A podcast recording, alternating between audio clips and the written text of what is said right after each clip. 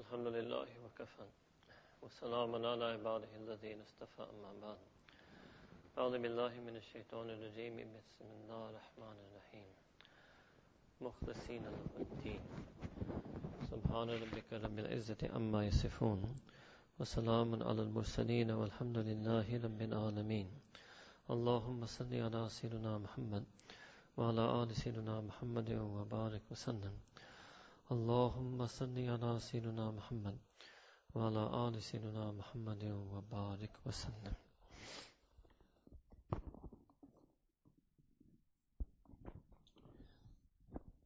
If a person in this world puts their effort into something, they really try, they work hard, they put their hard labor and sweat into it, and then they pray to Allah Ta'ala and make dua to Allah Ta'ala that Allah Ta'ala make them successful. And they want really badly to succeed in that effort. And if after all of that hard work and effort they don't get their achievement, they don't get what they wanted, how sad do they become? Can you imagine like a farmer who works, who sow, plants the seeds, sows the ground, works all year round, and then when it comes time for his crop to be harvested, he is unable to get any crop. That the crop fails, there's a rot in the crop, that he doesn't get the fruit. Can you imagine how sad they will become? That feeling of sadness is called hasra. It's called hasrat. It means having a remorse and regret, a sense of loss, a sense of loss, a sense of failure. That all my efforts and trials went in vain. Just like that, similarly in this world, if a person made effort, made amal, made ibadat, was doing khidmat of ilm, khidmat of deen, khidmat of tasawwuf, dawah, tabligh, any khidmat, and was making ibadat and a'mal. But if they didn't have ikhlas in that, and they show up on the day of judgment, and then they see that all of the effort they made, all the actions they did, all the worship they offered is not makbul to Allah subhanahu wa ta'ala. Can you imagine the hasrat they will have? Can you imagine the sadness they will have? Because Allah ta'ala has made a condition, mukhliseen alahuddin, that we will offer everything in we deen in pure sincerity. There's some things in this world that have to be 100%. Even our water, if you want it to be khalis, it has to be 100% pure. So then imagine how pure Allah Ta'ala wants our ibadat, our amal, our khidmat of deen to be.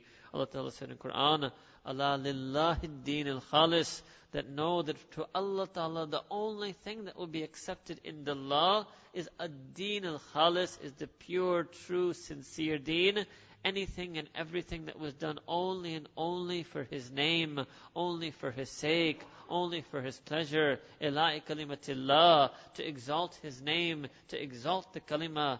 Anything other than that, even the slightest adulteration, adna similawat, the slightest adulteration will not be accepted by Allah subhanahu wa ta'ala. This means we need to have so much ikhlas, so much ikhlas, now I'll give you a story from our own Mashaykh in our Silsila. Hazrat Khwaja Bayazid Bustami Namtale. It's written in the works of our Silsila that once Hazrat Khwaja Bayazid Bustami Namtale was reciting Quran and he was reciting Surah Taha. And he was reciting Surah Taha and then he says that there was a person that he knew, a person who knew him and who was known to him, happened to walk by and he noticed, he just noticed that that person is walking by and a thought occurred to him that that person is walking by. I noticed them. Maybe they noticed me. Yani maybe they noticed me that I was sitting here reciting Quran. So that night he says I had a dream. And in that dream I saw Surah Taha and it was being recited and it was written with gold and I kept seeing it, kept seeing that all of a sudden there were a few ayat missing. There was a gap. And I was amazed that how can there be these ayat missing in Surah Taha?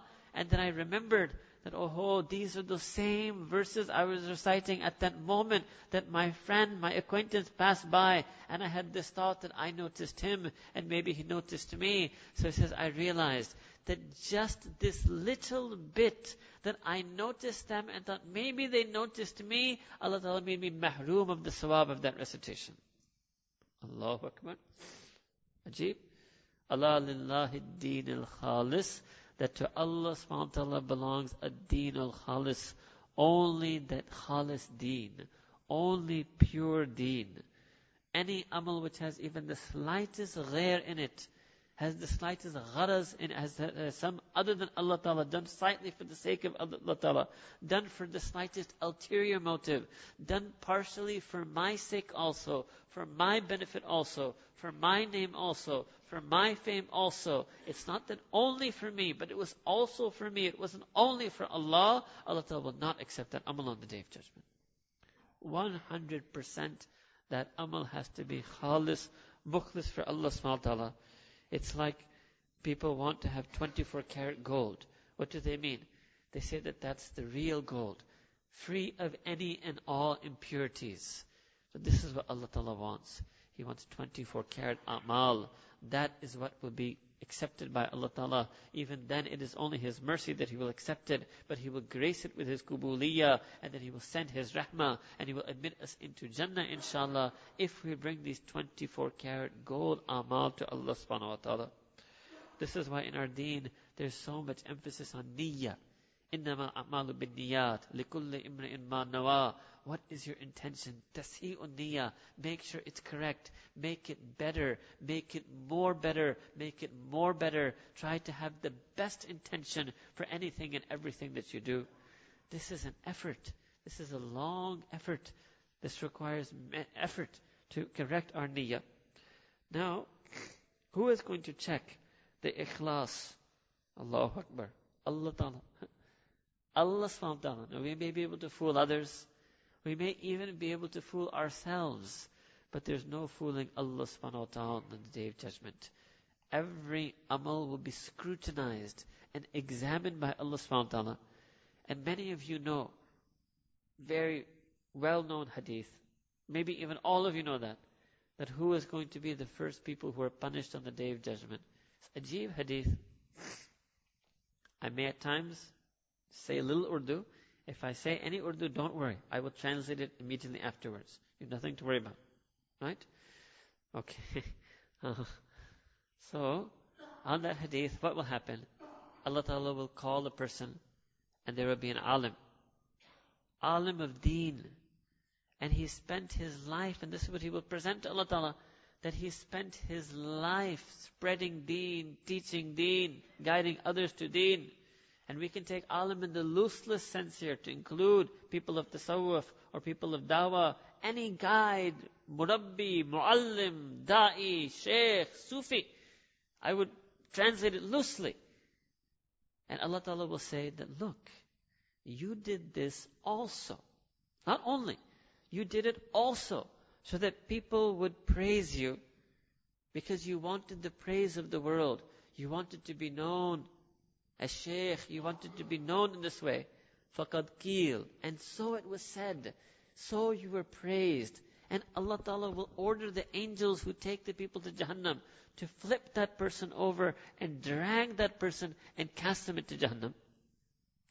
Now when you think about this hadith, it's amazing. Why? Because our heart would say, okay, Ya Allah, you cancel their ilm. Cancel it. Give them no reward for it. But judge them, maybe they prayed salah, they went for Hajj, they fasted, they paid zakat, they did sadaqah, maybe they were a good father, maybe they were a good husband. Judge them on other things. No, no. Allah Ta'ala कहते हैं कि मैंने वो सब कुछ नहीं देखना इसके जो अदम इखलास था इसके इल्म की वजह से पहले ये जहन्नम में इस अदम इखलास के लिए जलना पड़ेगा मैं ना इनकी नमाज देखूंगा ना इनके हज देखूंगा ना इनके जक़ात देखूंगा ना इनके अखलाक देखूंगा मैं कोई और चीज नहीं देखूंगा हदीस में किसी और चीज का तस्करा नहीं Allah Akbar. Means in English that Allah Ta'ala, Ya Allah, you could have looked at anything else He did. But the hadith is silent. Hadith just says no. The lack of ikhlas they had in their work of deen. First they must go to Jahannam and be punished and purified for the lack of ikhlas. There's no mention of their other things, their salah, their zakat, their hajj, if they were a good husband, a good father, nothing. Allahu Akbar kabira. And then second person, that he was a generous person, means he gave a lot of money fi sabilillah. So he, that's what he will try to present. So then it will be said to him that no, you also did this. Not only, you did it for Allah Ta'ala. That's also in this. Tasdeeq. You did it for Allah Ta'ala, yes. But you did it also because you wanted to, people to call you generous. Faqad keel. And so it was said, people called you generous. Therefore Allah Ta'ala orders the angels, take this person to the fire of Jahannam. Again, the same thing. Okay, Ya Allah, cancel his charity. Give him zero reward for the charity. But he must have done so many other things. Hmm? That person who gave charity, he must have done salah, he may have done so many other things. Judge him on that? Allah says, no. he has to go to Jahannam for this lack of ikhlas. Then Ajib, third person, Shaheed. Shaheed gave his very life for Allah subhanahu wa ta'ala. Allah Akbar gave his very life for the sake of deen, for the sake of Allah. But again it will be said to him, but you also, not only, you also did this so that people would remember you as shaheed, remember your bravery, call you martyr, faqad keel, and it, you were remembered like that. So again this person will be dragged and cast into the fire of Jahannam. Same feeling, Ya Allah, okay, cancel their jihad, cancel their shahada, give them no reward for that, judge them on the other things. No, no mention of that hadith. This lack of ikhlas. Can you imagine shaheed? That to mean you have any amal even like this? Hmm? Can we say we're such a great alim or dai? Can we say we're so greatly generous? Can we say we've given, obviously we can't say that we've given our life for the sake of Allah Ta'ala. Hmm? We don't even have amal like that.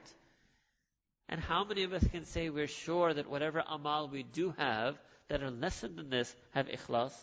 Hmm? It's a very ajib hadith. It shows us how strictly Allah subhanahu wa ta'ala will examine on the day of judgment. It's a very strict examination. It's Closely examined. Every feeling, every niyat we had, Allah subhanahu wa ta'ala is going to examine that. There's a saying in Arabic that the people, no, I'll explain to you, is the people, people need to have ilm. The person who has ilm, he must have amal. The person who has amal, he must have ikhlas. وَالْمُخْلِصُونَ عَلَى خَطَرٍ أَذِيمٍ And even those who have ikhlas, they're also living on the edge, they're on danger. That at any moment they could lose their ikhlas and they could also end up in the fire of Jahannam. This ikhlas is something that's lacking in us. I'm telling you, it's very difficult to have this level of ikhlas. It begins like that, but very quickly, all types of other niyats, they creep up on a person. they surreptitiously try to enter a person. First you're doing it for Allah, then you're kind of doing it for your organization also. You're kind of doing it for your sheikh also. You're kind of doing it for your ustad also. You're kind of doing it for your jamaat also. These other niyats, they start creeping in. It's very difficult. It's very difficult to have this level of ikhlas. Mukhliseen alahuddin. That no, no, I'm only doing it for Allah Ta'ala. I'm always doing it for Allah Ta'ala. I'm always only doing it for the sake of the pleasure of Allah subhanahu wa ta'ala. It's very difficult. Very difficult to have istiqamat on this ikhlas. That Allah subhanahu wa ta'ala sorts this out. You can also look at this, that the tayyib for the tayyib, the pure will be for the pure, and the impure will be for the impure. Now obviously that has one meaning, right, in terms of our chastity. But it can also be this, that Allah Ta'ala wants pure. That that Jannat which is tayyib, which will be for the people who are absolutely pure in their intention. That their amal were done only for the sake of Allah subhanahu wa ta'ala. Some ulama of tafsir, when Allah Ta'ala said this word in Quran, sadiqeen, siddiqeen, they said this is what sidq is. So what does it mean? Kunu ma sadiqeen, that be with those who are true. Who are the ones who are true? They said those who are truly mukhliseen. Those who truly live their life only and only for the sake of Allah subhanahu wa ta'ala. Those who are true to Allah ta'ala, who truly love Allah subhanahu wa ta'ala, who truly love Nabi Kareem sallallahu alayhi wasallam, they're true. So we are untrue. Allah ta'ala tells the untrue, you simply be with the true. So, Jeep, you are untrue. You simply be with the true. Kunu, kun fayakun. Just be. Just put your existence with them. Just exist and be with them. Maybe some of the truth they have in their heart will trickle in and come into your heart. Allahu Akbar. So there will always be such mukhlisin, mukhlasin, who Allah, ultimately Allah Ta'ala then purifies them of their impurities. This is why our akabir, awliya, ulama, they were very particular about their niyyah. Hatim al-Assam, Rimullah Ta'ala, he spent eight years with Shaykh. Somebody asked him that, what did you do in eight years? He said, it took me eight years to learn how to make proper niyyah. it took me eight years to do tasi'u niyyah, to learn how to in- make intention for everything that I do, that it connects me to the pleasure of Allah subhanahu wa ta'ala only. Allahu Akbar kabira. We say, no, no, no, ye cheez seekhi jati hai. Ye seekhne, sikhane se hasil hota hai. You have to learn this you have to, in English means you have to learn this. You have to be trained in this. This cannot come to a person automatically. Even these great people they had to learn this. They had to be trained in this. Give another example. Once a sheikh went to a student's house and the student had made a new house. And so he asked the student that why did you make this window? And the student said, Well, I made this window so that I would get air and I would get light. Sheikh said, That's not niyyah. You're supposed to connect everything you do to the love and pleasure of Allah Ta'ala. You should have made niyyah intention that I made this window so I could hear the sound of adhan. So I would be remembered. I would be reminded for salah. I would hear the zikr of Allahu Akbar, Allahu Akbar. If you had made that niyyah, making this window even would have been a source of earning Allah's pleasure, and air and light would have come on its own automatically. Look at this level of niyat that they had. Look at the level of ikhlas that they had. The most simple, mundane things in life, they would use that to connect themselves to Allah subhanahu wa ta'ala. These were called awliyaullah. They were the lovers of Allah ta'ala, the friends of Allah subhanahu wa ta'ala, the beloved of Allah subhanahu wa ta'ala. Once I remember reading a commentary, I can't remember now which one. Ghaliban, I want to think it was the Sabiq Shaykh Ladis of Darul Deoband's commentary. Khair, but that the different muhaddiseen, they came up with over 70 niyat of why to wear clothes. Allahu Akbar. Look at this level. that you have to hide your satar, that you have to adorn beauty because Allah Ta'ala is beautiful. He loves which is beautiful. That these nemat, you should express your gratitude for the bounties that Allah Ta'ala has given you. There were so many intentions. Now the alim, he can see the depth of deen and he can make so many intentions. But it's only the dhakir alim who will remember to make those intentions. yes, one thing is to have the ilm, to have the knowledge that you're able to discover those intentions or think of those intentions. That's the difference between the alim and the ordinary person. The alim knows more intentions, and the zakir alim will remember to make those intentions. Otherwise, we don't remember. Like we don't remember to even make masnoon du'as. Even the ones we know, we just don't remember to make them. It's strange. we know, but we don't remember. Hmm? Uh, since I said this, I'll tell you one tip our Sheikh, he taught us that at night when you sleep, you should make a type of qaza of your masnoon du'as. Means you should go back and reflect on your day and think, okay, five times adhan happened. Did I say that dua five times? Let's say six times I ate or snacked or drank anything. Did I say dua before and dua after? I entered masjid five times. Did I say dua upon entering? Re- replay your day and remind yourself how many times and how many opportunities there were to say du'as. And then a kind of qaza, it's just to aid your memory, you say those du'as then. And what will happen is the next day, because of that exercise, the next day you will be able to remember better those du'as. And you keep doing this for a few days, that's it. It's just an exercise. These, sometimes the things the Mashaykh teaches are very simple. It's not always very high level suluk and very fancy things. No. Sometimes it's something so simple like what I just told you. But it has a lot of barakah in it, let me tell you. Before we knew this, we also used to forget those masnoon du'as. and when you start practicing this, you will remember the masnoon du'as. And then you will remember to make all the ones that you know. And then you will have in your heart a thirst to learn the ones that you don't know. And then you will go and learn them. And then you, even you remember to say them. And then your day will be sprinkled with the sunnah of Nabi Kareem sallallahu alayhi wa This is also a meaning. Ya ayyuhalladhina amanu kathira. Because Nabi Kareem was the greatest zakir of Allah subhanahu wa ta'ala. And his masnoon du'as reflected the feelings in his heart. You see, Nabi Kareem didn't make these du'as because they were sunnah. He made these du'as because there was a feeling of zikr in his heart all the time and even simple basic things. And his heart was so overflowing with these feelings for Allah Ta'ala that they would find their expression on his tongue. So we have to work this backward. We have to remember to express these words on our tongue and make dua to Allah Ta'ala that Ya Allah put the feelings of these words in my heart. It's a proper practice to be trained to make masnoon du'as with feeling and to make them as a type of zikr to Allah subhanahu wa ta'ala.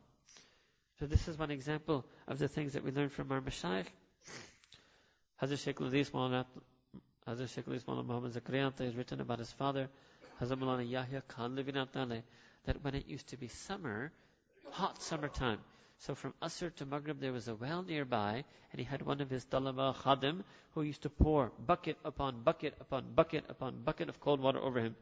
So once there was a Sufi abid who came and he said, you know, this is israf and you're wasting so much water, right? Because to bathe you just need, let's say, I don't know, one, two buckets of water and you're pouring, let's say, 30, 40 buckets of water on yourself. So this is excess, israf, this is excess. Hazrat Maulana Yahya said that yes, if I was bathing with the niyat that you think, if I was using the water with the niyat that you think I have that I was bathing, you would be right. But I'm not doing that. I'm doing it tabarrudan to get to coolness. I needed to cool myself off. And because I'm doing it with this intention to cool myself off, so 10, 20, 30 buckets is fine. So they had different niyyah. But look from the story also, can you imagine how much work that wali of Allah subhanahu wa ta'ala was doing? Huh? And can you imagine how dedicated he was to that work? That he was going to the well that quickly cooled me off. Why? Because I have to go right back into it.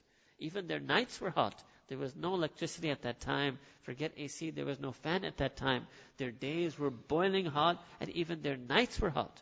And so, right in the middle of it, from Asr, at Asr time, they would cool themselves off so they could go right back into the thick of it. And this was their niyyah. Can you imagine how much Allah Ta'ala must have loved this wali of his, that he's cooling himself off. He's been up all day from tahajjud to asr, except a little bit of kailula, and now he's ready for round two, and he's cooling himself off to asr, because he's going to be up from asr all the way to late in the night again. Allahu Akbar. This is the type of effort they made. This is the type of ikhlas they have.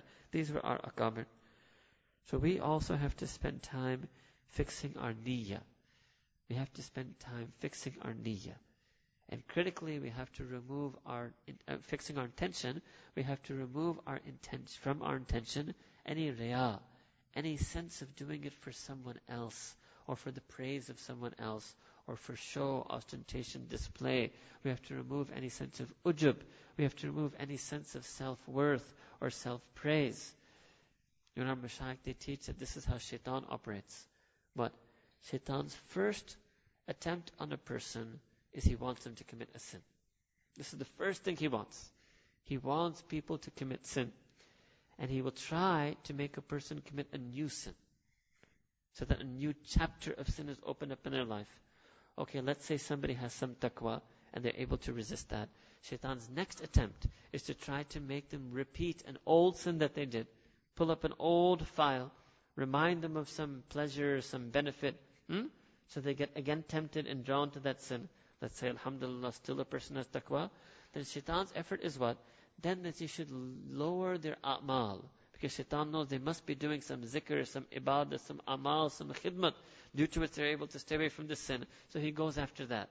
He tries to make the person lazy. He tries to make the person say, okay, I can skip my zikr for today. I can skip my dawah for this week. I can skip my talim for today. He tries to make them go down.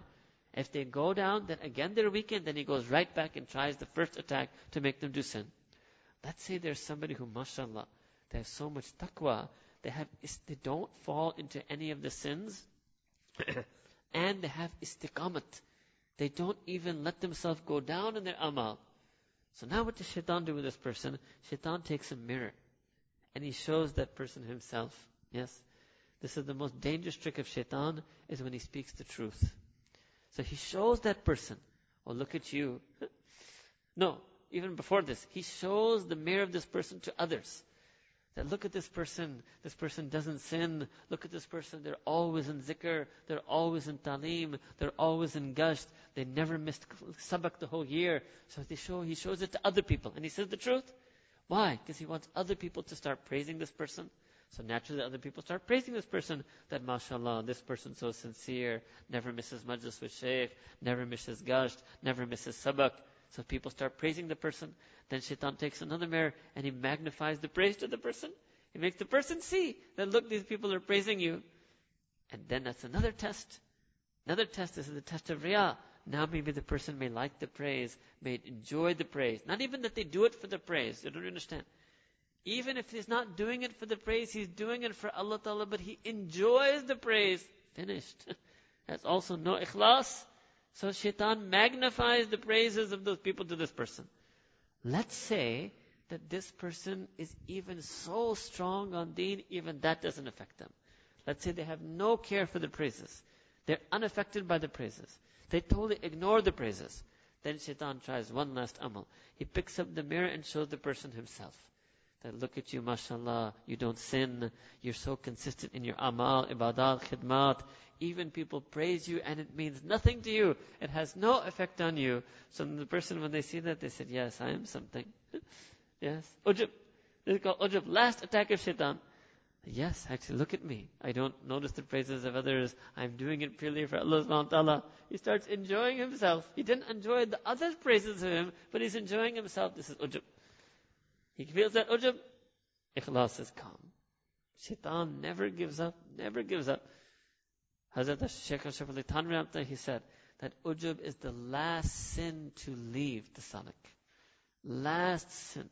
Allahu Akbar faint traces of it remain. You have to keep scrubbing, keep scrubbing, keep doing tazkiyah, keep scrubbing, keep scrubbing. It's only ultimately, finally, that that ujub is removed.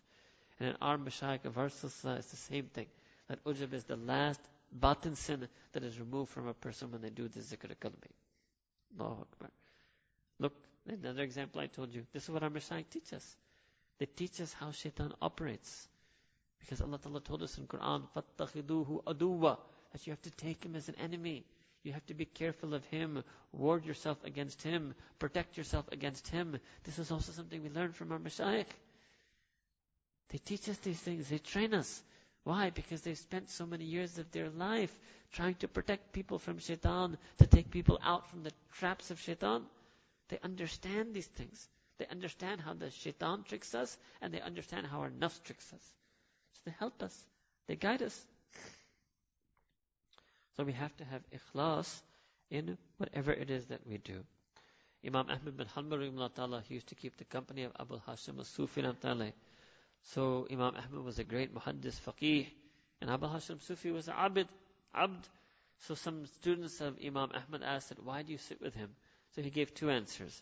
One answer he gave, कि अगर मैं अबुल हाशिम सूफी के पास नहीं बैठता तो मुझे रिया के बारीकियों का कभी नहीं पता चलता if I didn't keep the company of this Sufi sheikh, I would never have understood the fine, delicate intricacies of Riyah.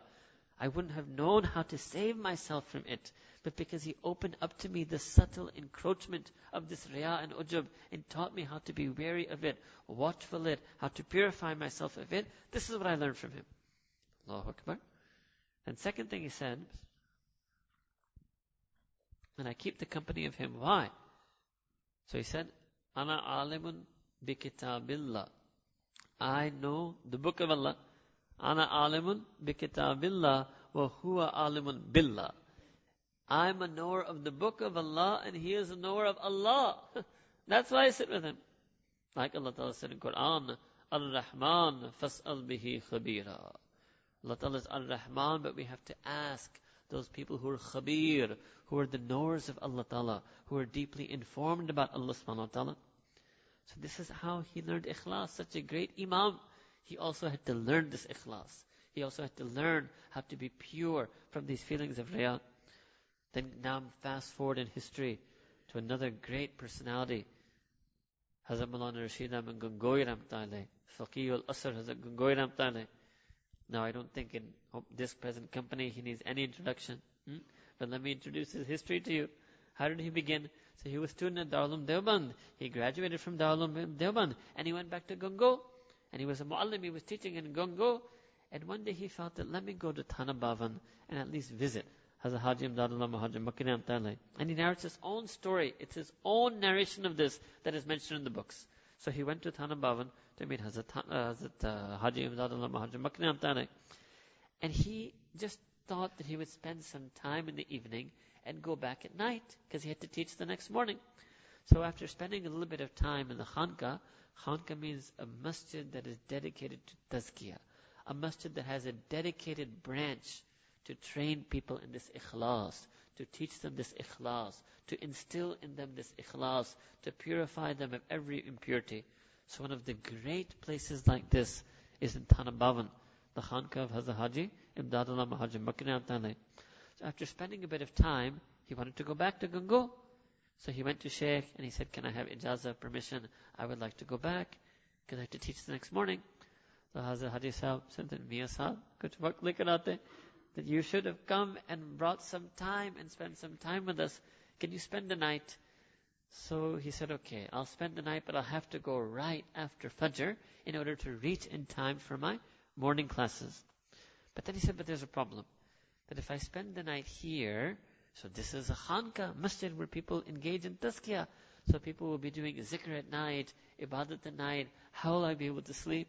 And if I'm not well rested, how will I be able to teach in the morning? So Hazrat Haji Imdadullah Mahajan Makkah said, okay, no problem. What I'll do is I'll lay your bedding down next to mine. Hmm? नहीं समझे हाँ लोहे को मकनतीसे के पास रखते हैं ना तो उसके अंदर भी मकनतीसे आती हैं I'll lay your bedding down to my He recognized. Uh, uh, when you put the steel next to the magnet, then the steel gets magnetized. He recognized something in Hazrat Rashim and that this person has something in them. So he kept him for the night, and sure enough, the bedding was laid down next to the sheikhs, and Sheikh Rashid Ahmed Gungoyram Mufti Rashid went to sleep. When he went to sleep, sure enough, in the middle of the night, people started getting up. Somebody was reciting Quran, somebody was crying in tahajjud, somebody was making zikr, somebody was making dua. So the whole masjid, you can say, was humming and buzzing with the ibadat of Allah subhanahu wa ta'ala. So he woke up, his, he woke up, didn't get up, but he woke up. And then he thought to himself that, O oh Rashid Ahmed, you think that you are al-ulama warathut anbiya. You pride yourself that you got this knowledge and that you're an alim and that by being, by virtue of this knowledge, you are a heir and legatee of the prophets. But actually, these people are doing what the prophets did. These people are the ones who are separating the sides from their beds, turning to Allah Ta'ala and tahajjud. They're doing what Sahaba did. وَبِالْأَسْهَارِ هُمْ يَسْتَغْفِرُونَ so then he started, he says, I started remembering these verses of Quran and I couldn't lie down anymore. يَدُونَ رَبَّهُمْ خَوْفًا وَطَمَعًا That they call upon, they make dua to their Rabb in fear and in longing and yearning and missing Allah Ta'ala. So he said he got up. Then he got up and he made wudu and he also started. He started doing knuckle of them and he started making zikr of Allah subhanahu wa ta'ala. And then it came time for Fajr. So here then after Fajr he went to Hazrat Haji Sahib to take leave. And he took leave. And then Hazrat Haji Sahib told him that Mir Rashid Ahmad, did you see that man who was doing zikr near our sleeping place? They said, Hazrat, main to tha. He said, Sheikh, that was me. That was me doing that zikr. So Hazrat Haji Sahib said that Mia Sahib, agar aapne zikr karna hai to seek kar karna That if you want to make zikr of Allah Ta'ala, then why don't you be trained in this zikr? Why don't you make yourself trained to do the zikr properly? So Sheikh, he said, okay, train me. He said, take bay'ah. He gave bay'ah and became student of Shaykh. You see, Allah Ta'ala said in Quran, Ya ayyuhalladhina amanu dhkurullaha zikran kathira. He's giving us a command. All alladhina amanu. There's nobody's an exception from this. That a person says, no, this is mera mizaj nahi hai. This is not my temperament. Aapka mizaj kya alladhina amanu kya? Hmm? What does it mean that it's not in my temperament? You're alladhina amanu. Everyone is alladhina amanu. Everyone has to do udhkurullaha dhikran kathira. It's not a question of our temperament, our inclination, or what line we belong to. No, we're all alladhina amanu. So, Mir Rishi Ramnatha, he gave this bay'ah, became student. Why? Because in another place Allah Ta'ala has mentioned in Quran, وَالذَّاكِرِينَ Allah kathira," That they're, we are being commanded to do zikr kasir. And the second ayah Allah Ta'ala is establishing, There are actually people who do the zikr kathir. وَذَاكَرِينَ Allah كَثِيرًا There are those who remember Allah Ta'ala a lot. Yes? We take our tafsir from mufassirin, we take hadith from muhaddithin, we take fiqh from fuqaha, we take zikr from zakirin. This is called Ahl Sunnah wal Jama'ah. This is our way. This is who we are. This is what we do. There will always be zakirin Allah kathira. Because Quran is a living tradition. So we should take our zikr from them. So here, he started taking zikr from Hazrat Haji Sahib now, and he made arrangement for somebody else to teach in his place, and he ended up staying some 30 days, some say 40 days in Thana Bhavan. Okay, now the next step was what? The scrubbing of ikhlas. scrubbing of ikhlas. So Hazrat Haji Sahib then checked his ikhlas. So what happened once, there was another great sheikh, Naqshbandi sheikh, Hazrat Maulana Fazl Rahman Ganj Muradabadi Ramtane. He came to Thana Bhavan and they were like colleagues and friends, him and Hazrat Haji Sahib Ramtane. So somebody did dawat and invited them for dinner, right? And they made a grand dinner and made many, many dishes and Sheikh took Maulana Rashid Ahmad Gangohi along with him. And when they came to the dinner and there was meat and chicken and who knows what, so Hazrat Haji Sahib, took a small plate he put a bit of dal, lentils, a bit of bread, and he gave it to Mir Shidaman and said, Here, you go sit on the corner of the table spread, on the floor spread, and you eat this. Ab now, if it was a murid of today, huh? Allahu Akbar. He would say, Look at this sheikh, huh? Sheikh is eating chicken, and sheikh is eating meat, and sheikh is giving me dal, huh? Murid would have failed this test, murid of today. Hmm? Maharishi Ahmed was eating, and then Hazrat Haji Sahib was watching him to see in his face, hmm? in his face? Is he feeling anything that he's been slighted? Has he been offended? Does he feel insulted? So he saw no. So they get another test.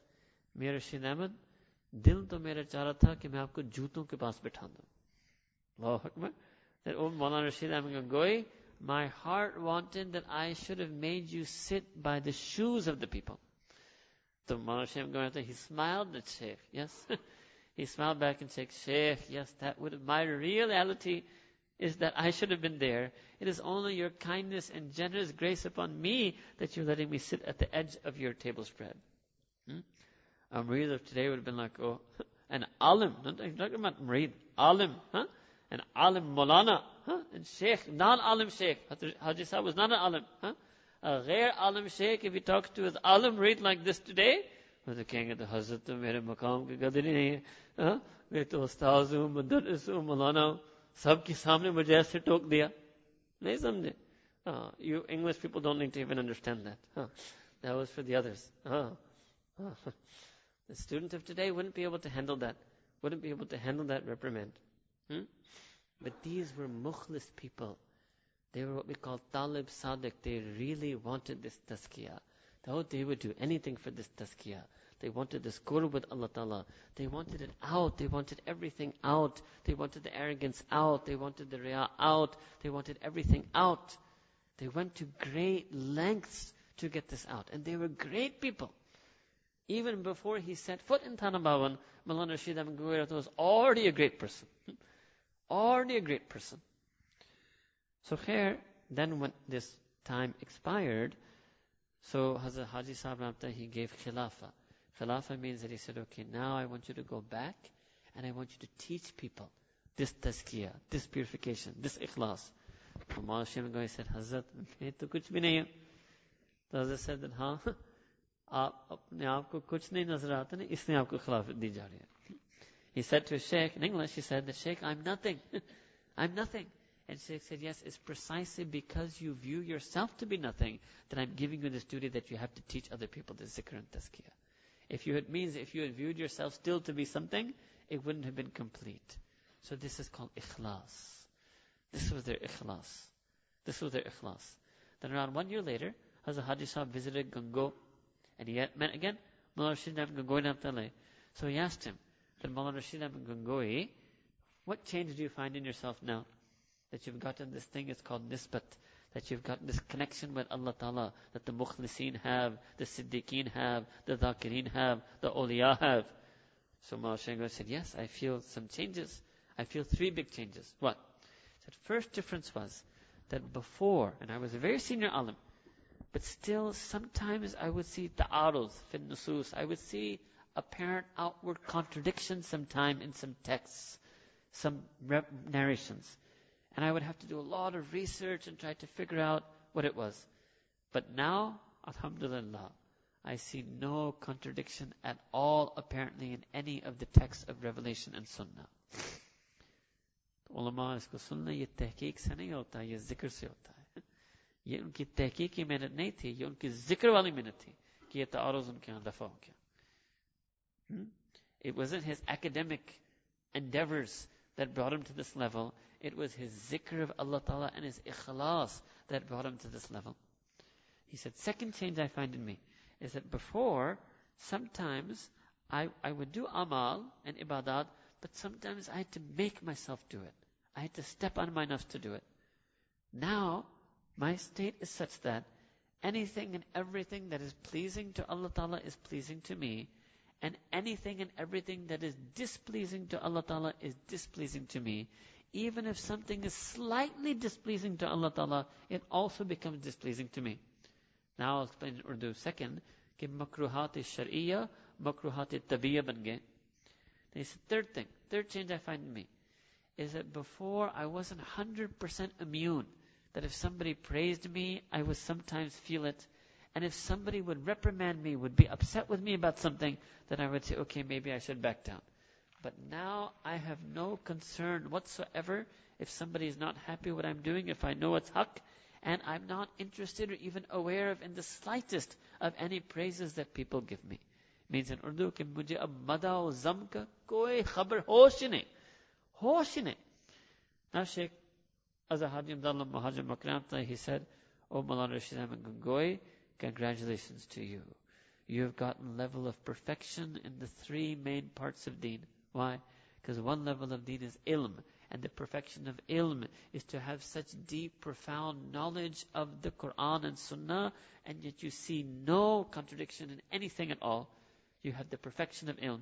Second is amal. The perfection of amal is that you do everything that is slightly pleasing to Allah Ta'ala, and you stay away from anything that is even slightly displeasing to Allah Ta'ala, and you have the perfection of ikhlas. Because perfection of ikhlas is what? That you couldn't care a whit and you were unaware entirely of what anybody says about you or how they praise you or whether they reprimand you. Allahu Akbar. How did he get this darja? How did he get this level? By training with his shaykh, by being trained in this ikhlas, by being trained in this zikr. And on the other hand, there may be people like us, when we show up on the day of judgment, we don't have that. We have amal, but we don't have ikhlas in those amal. We have ilm, but we don't have ikhlas in that ilm. Hmm? One wali of Allah subhanahu wa ta'ala, he once went to a store and he took out the money then. There were some goods he put, I suppose, on the counter and he took out some money and the person who was selling, the store owner, he said that these uh, coins of yours, they're worn out. They're worn out. They're no longer in use and circulation. They're not accepted as currency. So then he looked, and then he started crying. And he started crying. So then it was another person, he said, Oh no, old man, don't cry. I can pay for you. He said, I'm not crying because of that. I'm not crying. I can arrange other funds myself. I'm crying because a thought occurred to me. What? That all this time I was in this store, I thought that the currency I had was valid. And it turned out at the ultimate moment at the cashier that it's not valid. So a thought occurred to me that what if all my life I think that my a'mal are kare, and it turns out on the day of judgment they're kote. That all my life I thought my amal were accepted by Allah Ta'ala, that I was doing it sincerely, and on the day of judgment, at the end, ultimate moment, I discovered that they're not accepted by Allah. So I'm crying thinking about that, that what will happen to me then? Allahu Akbar.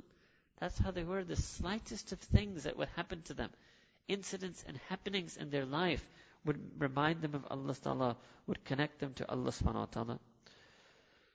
So here there's so many stories like this of our mashayikh and our akabir. I want to tell you one more story, because this is a story that most likely even the ulama here would not have heard.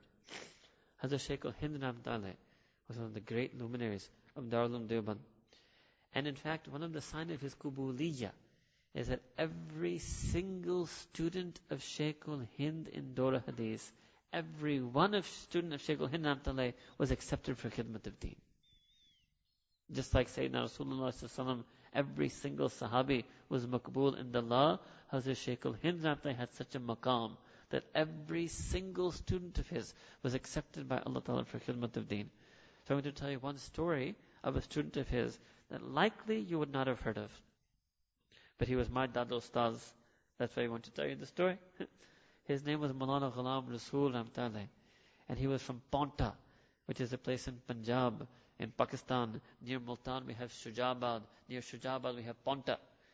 And Maulana Ghulam Rasul after he went from Ponta to Darul Deoband and he studied Darshan Nizami in Darul Deoband and he was the lover of Hazrat Shaykh Hind.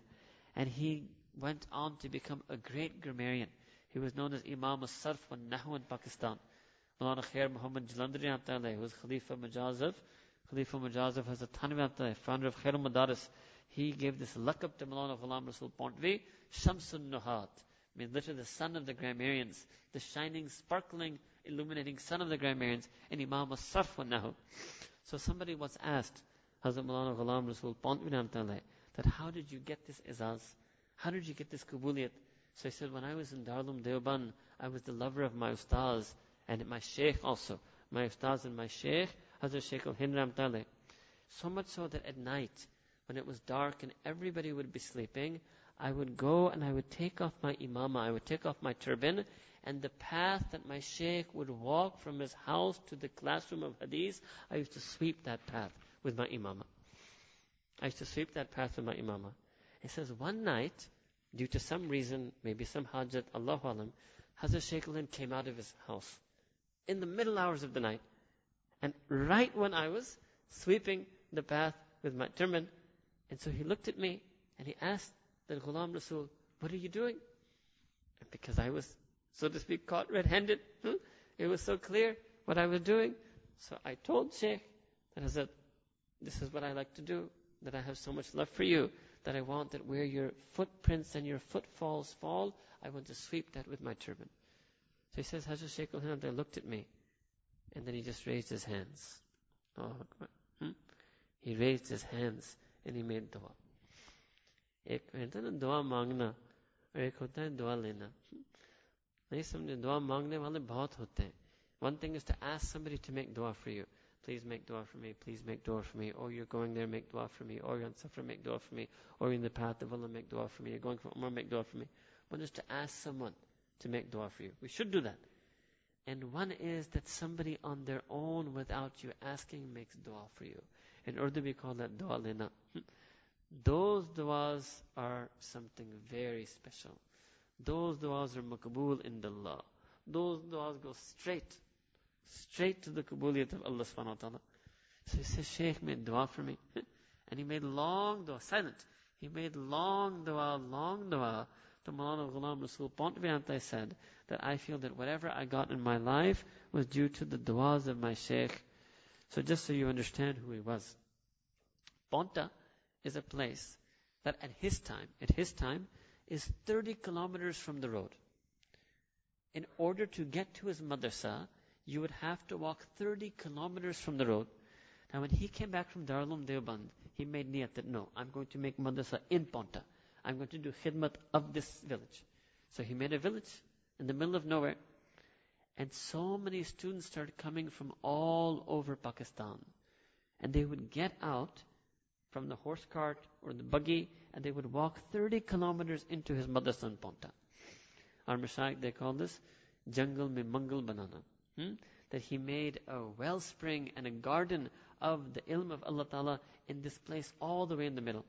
And although his own field was grammar, sarf, nahu, Arabic grammar, but Allah Ta'ala blessed him with two very famous students, again maybe not so famous in the Indian community in South Africa, but very famous for us. Allah Ta'ala blessed him with a great mufassir. His name was Hazrat Maulana Abdullah Belvi Ramtale who was a great mufassir of Quran, who conducted many, many Dora Tafsir. Hazrat Belvi Ramtale, then was Hazrat Ahmad Rahe, then was Hazrat Maulana Sarfaraz Khan Siftan Ramtale. Hazrat Abdullah Belvi Ramtale, mufassir of Quran. Also, he went all the way to Paonta to study with Maulana Ghulam Rasul Pont Ramtale.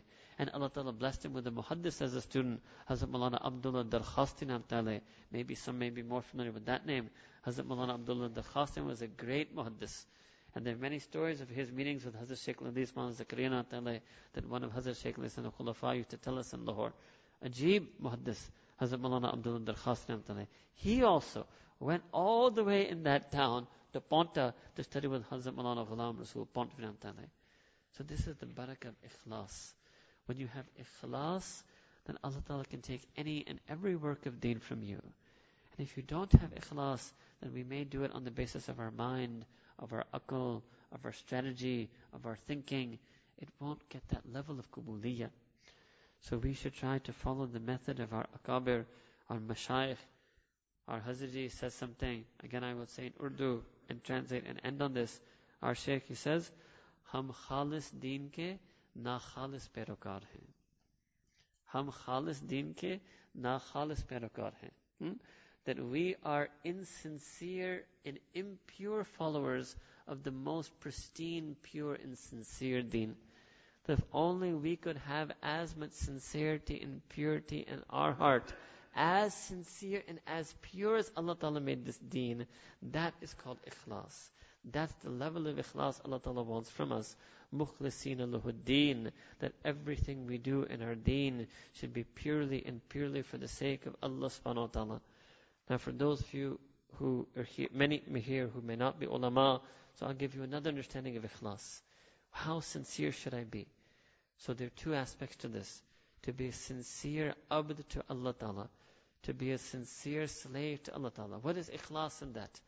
You see, sometimes people think that ikhlas is just to be a good father, a good husband, good mother, good wife, good son, good citizen, good student. No, no, no. That's one very level, level of ikhlas. There's real ikhlas. That are you sincere in your relationship with Allah? Are you mukhlis abd to Allah subhanahu wa ta'ala? What does that mean? Very simple. Ikhlas would mean that to try to be as good an abd to Allah as good a Rabb Allah Ta'ala is to you. And if you think Allah Ta'ala is so-so Rabb of mine, okay, then you be so-so abd of His. Sometimes you worship and sometimes you miss Fajr, sometimes you obey and sometimes you don't. Sometimes you lower your gaze and sometimes you don't. Be like that. Be a so-so abd if you think Allah Ta'ala is a so-so Rabb. Al-Aman Al-Hafiz, na'udhu billah min dhalik. No way. Allah Ta'ala is Rabbi Kareem. Allah Ta'ala is Rabbi Rahim. Allah Ta'ala is our most incredible, perfect, loving, generous, gentle Rabb.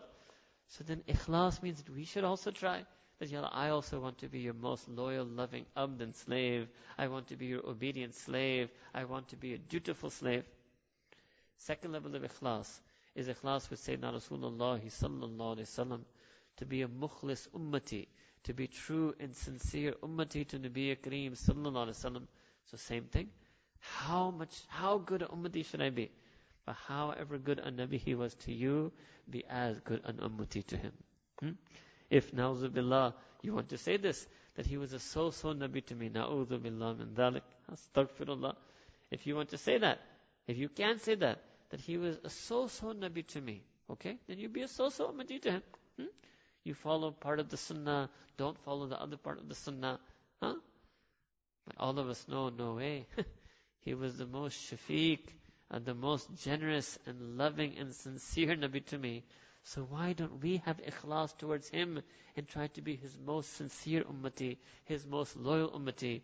Can we not be a loyal ummati to that Nabi who was so loyal to us? that Nabi Kareem who used to cry at night for us, who used to make du'as for us. Can you imagine how we must look to Allah Ta'ala that in the middle of the night, this was the time, this was the time that Nabi used to cry for us and us, what do we do in the middle of the night is when we do those unspeakable sins. The same time the same time, late night, midnight, 1 a.m., 2 a.m., when Nabi Kareem Sallallahu used to stand in salah and swell up his feet and make dua to Allah Ta'ala, Ya, ya Rab, ummati, ummati, ummati for his ummah. At that very same time, the sinners of today are doing sinning in the night. Can you imagine how ghair mukhlis we become? How insincere we become? No, no be as good an ummati to him, as good a nabi as he was to you. This is real ikhlas. And if you can't have ikhlas with Allah Ta'ala, and you can't have ikhlas with Nabi Kareem Sallallahu Alaihi it's not going to mean anything on the day of judgment that you show up, I was a good citizen, good professor, good student, good doctor, good mother, good boss. It will mean nothing. It will mean nothing. I'll prove it to you through example. If you have a son, and he's a terrible son to you, but he's a great husband to his wife, a great father to his children, a great employee at work, a great colleague to his fellows, a great friend to his friends, a great boss to his employees, can he come to you and say that? Hmm? Can he say that, okay, my father, I'm not a good son to you, but I'm a great husband, I'm a great father, I'm a great citizen, I'm a great educator, I'm a great businessman, I'm great this, I'm great that. You would say, my son, all of that is well and good. All of that is well and good. But I'm going to judge you based on how good a son you are to me. hmm? That's what's going to happen on the day of judgment. This is a myth that people think that we can just pass that exam on the basis of morality. No, no, no. You have to have spirituality. You have to have deen. You have to have taqwa. You have to be the good abd, mukhlis abd of Allah subhanahu wa ta'ala, mukhlis ummati of Nabi Kareem sallallahu alayhi wa May Allah ta'ala accept us for each and every type of ikhlas. May He make all of our amal khalis. May He make our ibadat khalis. May He make our ilm khalis. May He make our speaking khalis, our thoughts khalis, our feelings khalis. May He make us also mukhlisin Allahuddin wa akhir da'wana and alhamdulillahi rabbil alameen. Before we make dua, make few moments silent zikr. This is called muraqabah. Close your eyes, bow your head. Disconnect yourself from everything in the world and all that it contains. Make niyat and wadhkur rabbaka fi nafsik tadarru'an wa khifa. That Ya Allah, I'm going to remember you inside myself, ay fi qalbik, in my spiritual heart, with humility, longing, yearning, with silence and secrecy. How, Ya Allah, you told me in Quran, وَذْكُرْ إِسْمَ رَبِّكَ وَتَبَتَّلْ إِلَيْهِ تَبْتِيلًا That I'm going to make dhikr of your name, your blessed, beautiful name, Ism Azim, Ism Jalala, Allah. And Ya Allah, I ask of you, as you promised in Quran, فَاذْكُرُونِي أَذْكُرْكُمْ That you remember me, Ya Allah, that send the nur of your rahmah on my heart, send the nur of maghfirah on my heart, forgive my heart for its sins, purify my heart of its sins, fill my heart with your love, incline my heart towards your deen, and my, I make niyyah that my qalb is silently calling your name, that my qalb is doing zikr, Allah, Allah, Allah.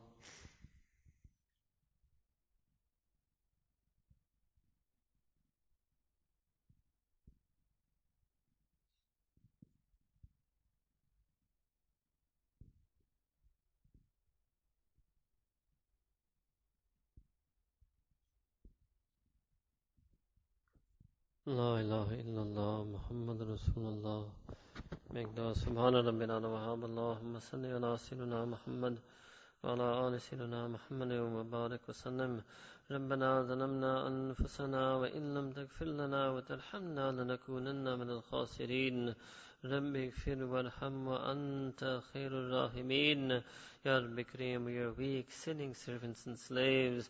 We are needy of you, Ya Allah. We are dependent on you, Ya Allah. We came here tonight seeking your love, seeking your pleasure, seeking your qurb. Ya Rabbi Kareem, forgive us for all the sins that we ever did. Ya Allah, forgive us for the sins that we did in the day. Forgive us for the sins that we did at night. Forgive us for the sins that we did in our hearts. Forgive us for the sins that we did in our minds. Ya Allah, take out from our mind all these sinful thoughts. Take out from our heart the sinful desires desires. Ya Rabbi Kareem, we ask that you purify us of every unlawful love, every unlawful lust, every unlawful romance. Ya Rabbi Kareem, take out from our heart every attraction to ghair mahram, every infatuation with ghair mahram, every awareness of ghair mahram. Take out from our heart any and all love for the dunya, love for money, love for wealth, love for luxury. Ya Allah, we ask that you take out from our heart the love for our own self, love for our talents, love for our skills, love for our accomplishments, love for our khidmat, and Ya Rabbi Kareem, after you purify our heart, fill our heart with love for you, Ya Allah. We too want to be وَالَّذِينَ آمَنُوا أَشَدُّ حُبًّا لِلَّهِ Put this extreme love in our heart, Ya Rabbi Kareem and put in our heart love for Quran, love for Deen Islam, love for Nabi Kareem sallallahu alayhi wasallam, love for all of his seerah, love for all of his sunnah, love for all of his sahaba, love for all of the siddiqeen, shuhada, ulama, awliya, salihin, love for all mu'mineen, Ya Rabbi Kareem, Ya unite us on this love, make us steadfast on this love, make us true on this love, and Ya Rabbi Kareem, Allahumma ja'alna min al-mukhlisin, Ya Allah, make us from the mukhlisin, make us from the mukhlasin. Ya Allah, make us as sincere as we can be, and then purify the rest, Ya Allah. Make us your sincere servants. Ya Rabbi Kareem, we too want to be loyal to you, loving to you, obedient to you. Make it so, Ya Rabbi Kareem, and forgive us for all of our disloyalty up till today, all of our ghaflat up till today. Ya Allah, for so long we have been neglectful of you, negligent of you. We make tawbah of this on this night. Ya Allah, remind us when we forget, guide us when we go astray, stop us when we want to sin. Ya Rabbi Kareem, keep us in your hifaza, Ya Allah. Keep us in the aman of iman, in the, keep our iman in your hifaza. Ya Rabbi Kareem, we make dua for all of those who are here. Put barakah in our time, barakah in our health, barakah in our earning. Ya Allah, put barakah in our deen, Ya Allah. Let every ibadat have an effect on us. Let every suhbah have an effect on us. Let every amal have an effect on us. Let every khidmat have an an effect on us.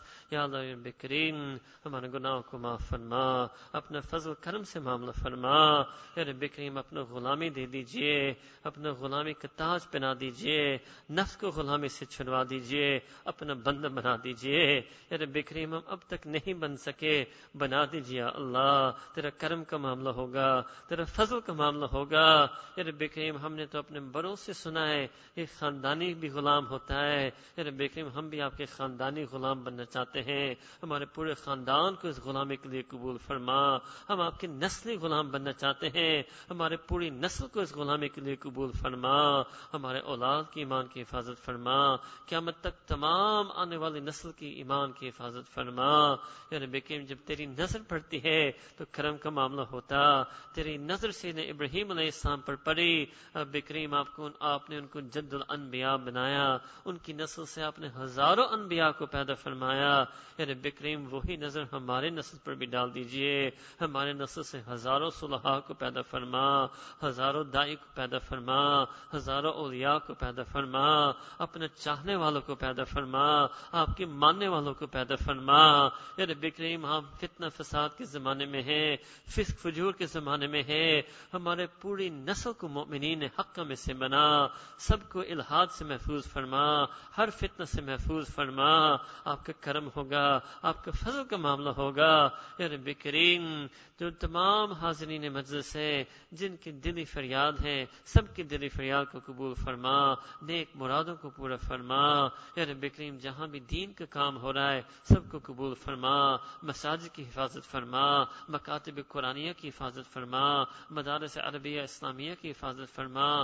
جن خان کا اور اولیاء مشاہ کی محنت سے اللہ اللہ تذکیہ ذکر کی محنت ہو رہی ہے سب کو قبول فرما۔ یا رب کریم، دعوت تبلیغ کی میں نے کو قبول فرما۔ جہاں بھی جماعتیں پھر رہی ہیں، ان کو قبولیت عامہ تامہ عطا فرما۔ یا رب کریم، لوگوں کو متوجہ فرما۔ یا رب کریم، چاروں طرف باطل ہے۔ تو بھی الحادی ہے۔ ہدایت کے چشمے کو جاری فرما۔ اس ہدایت کو ساری جاری فرما۔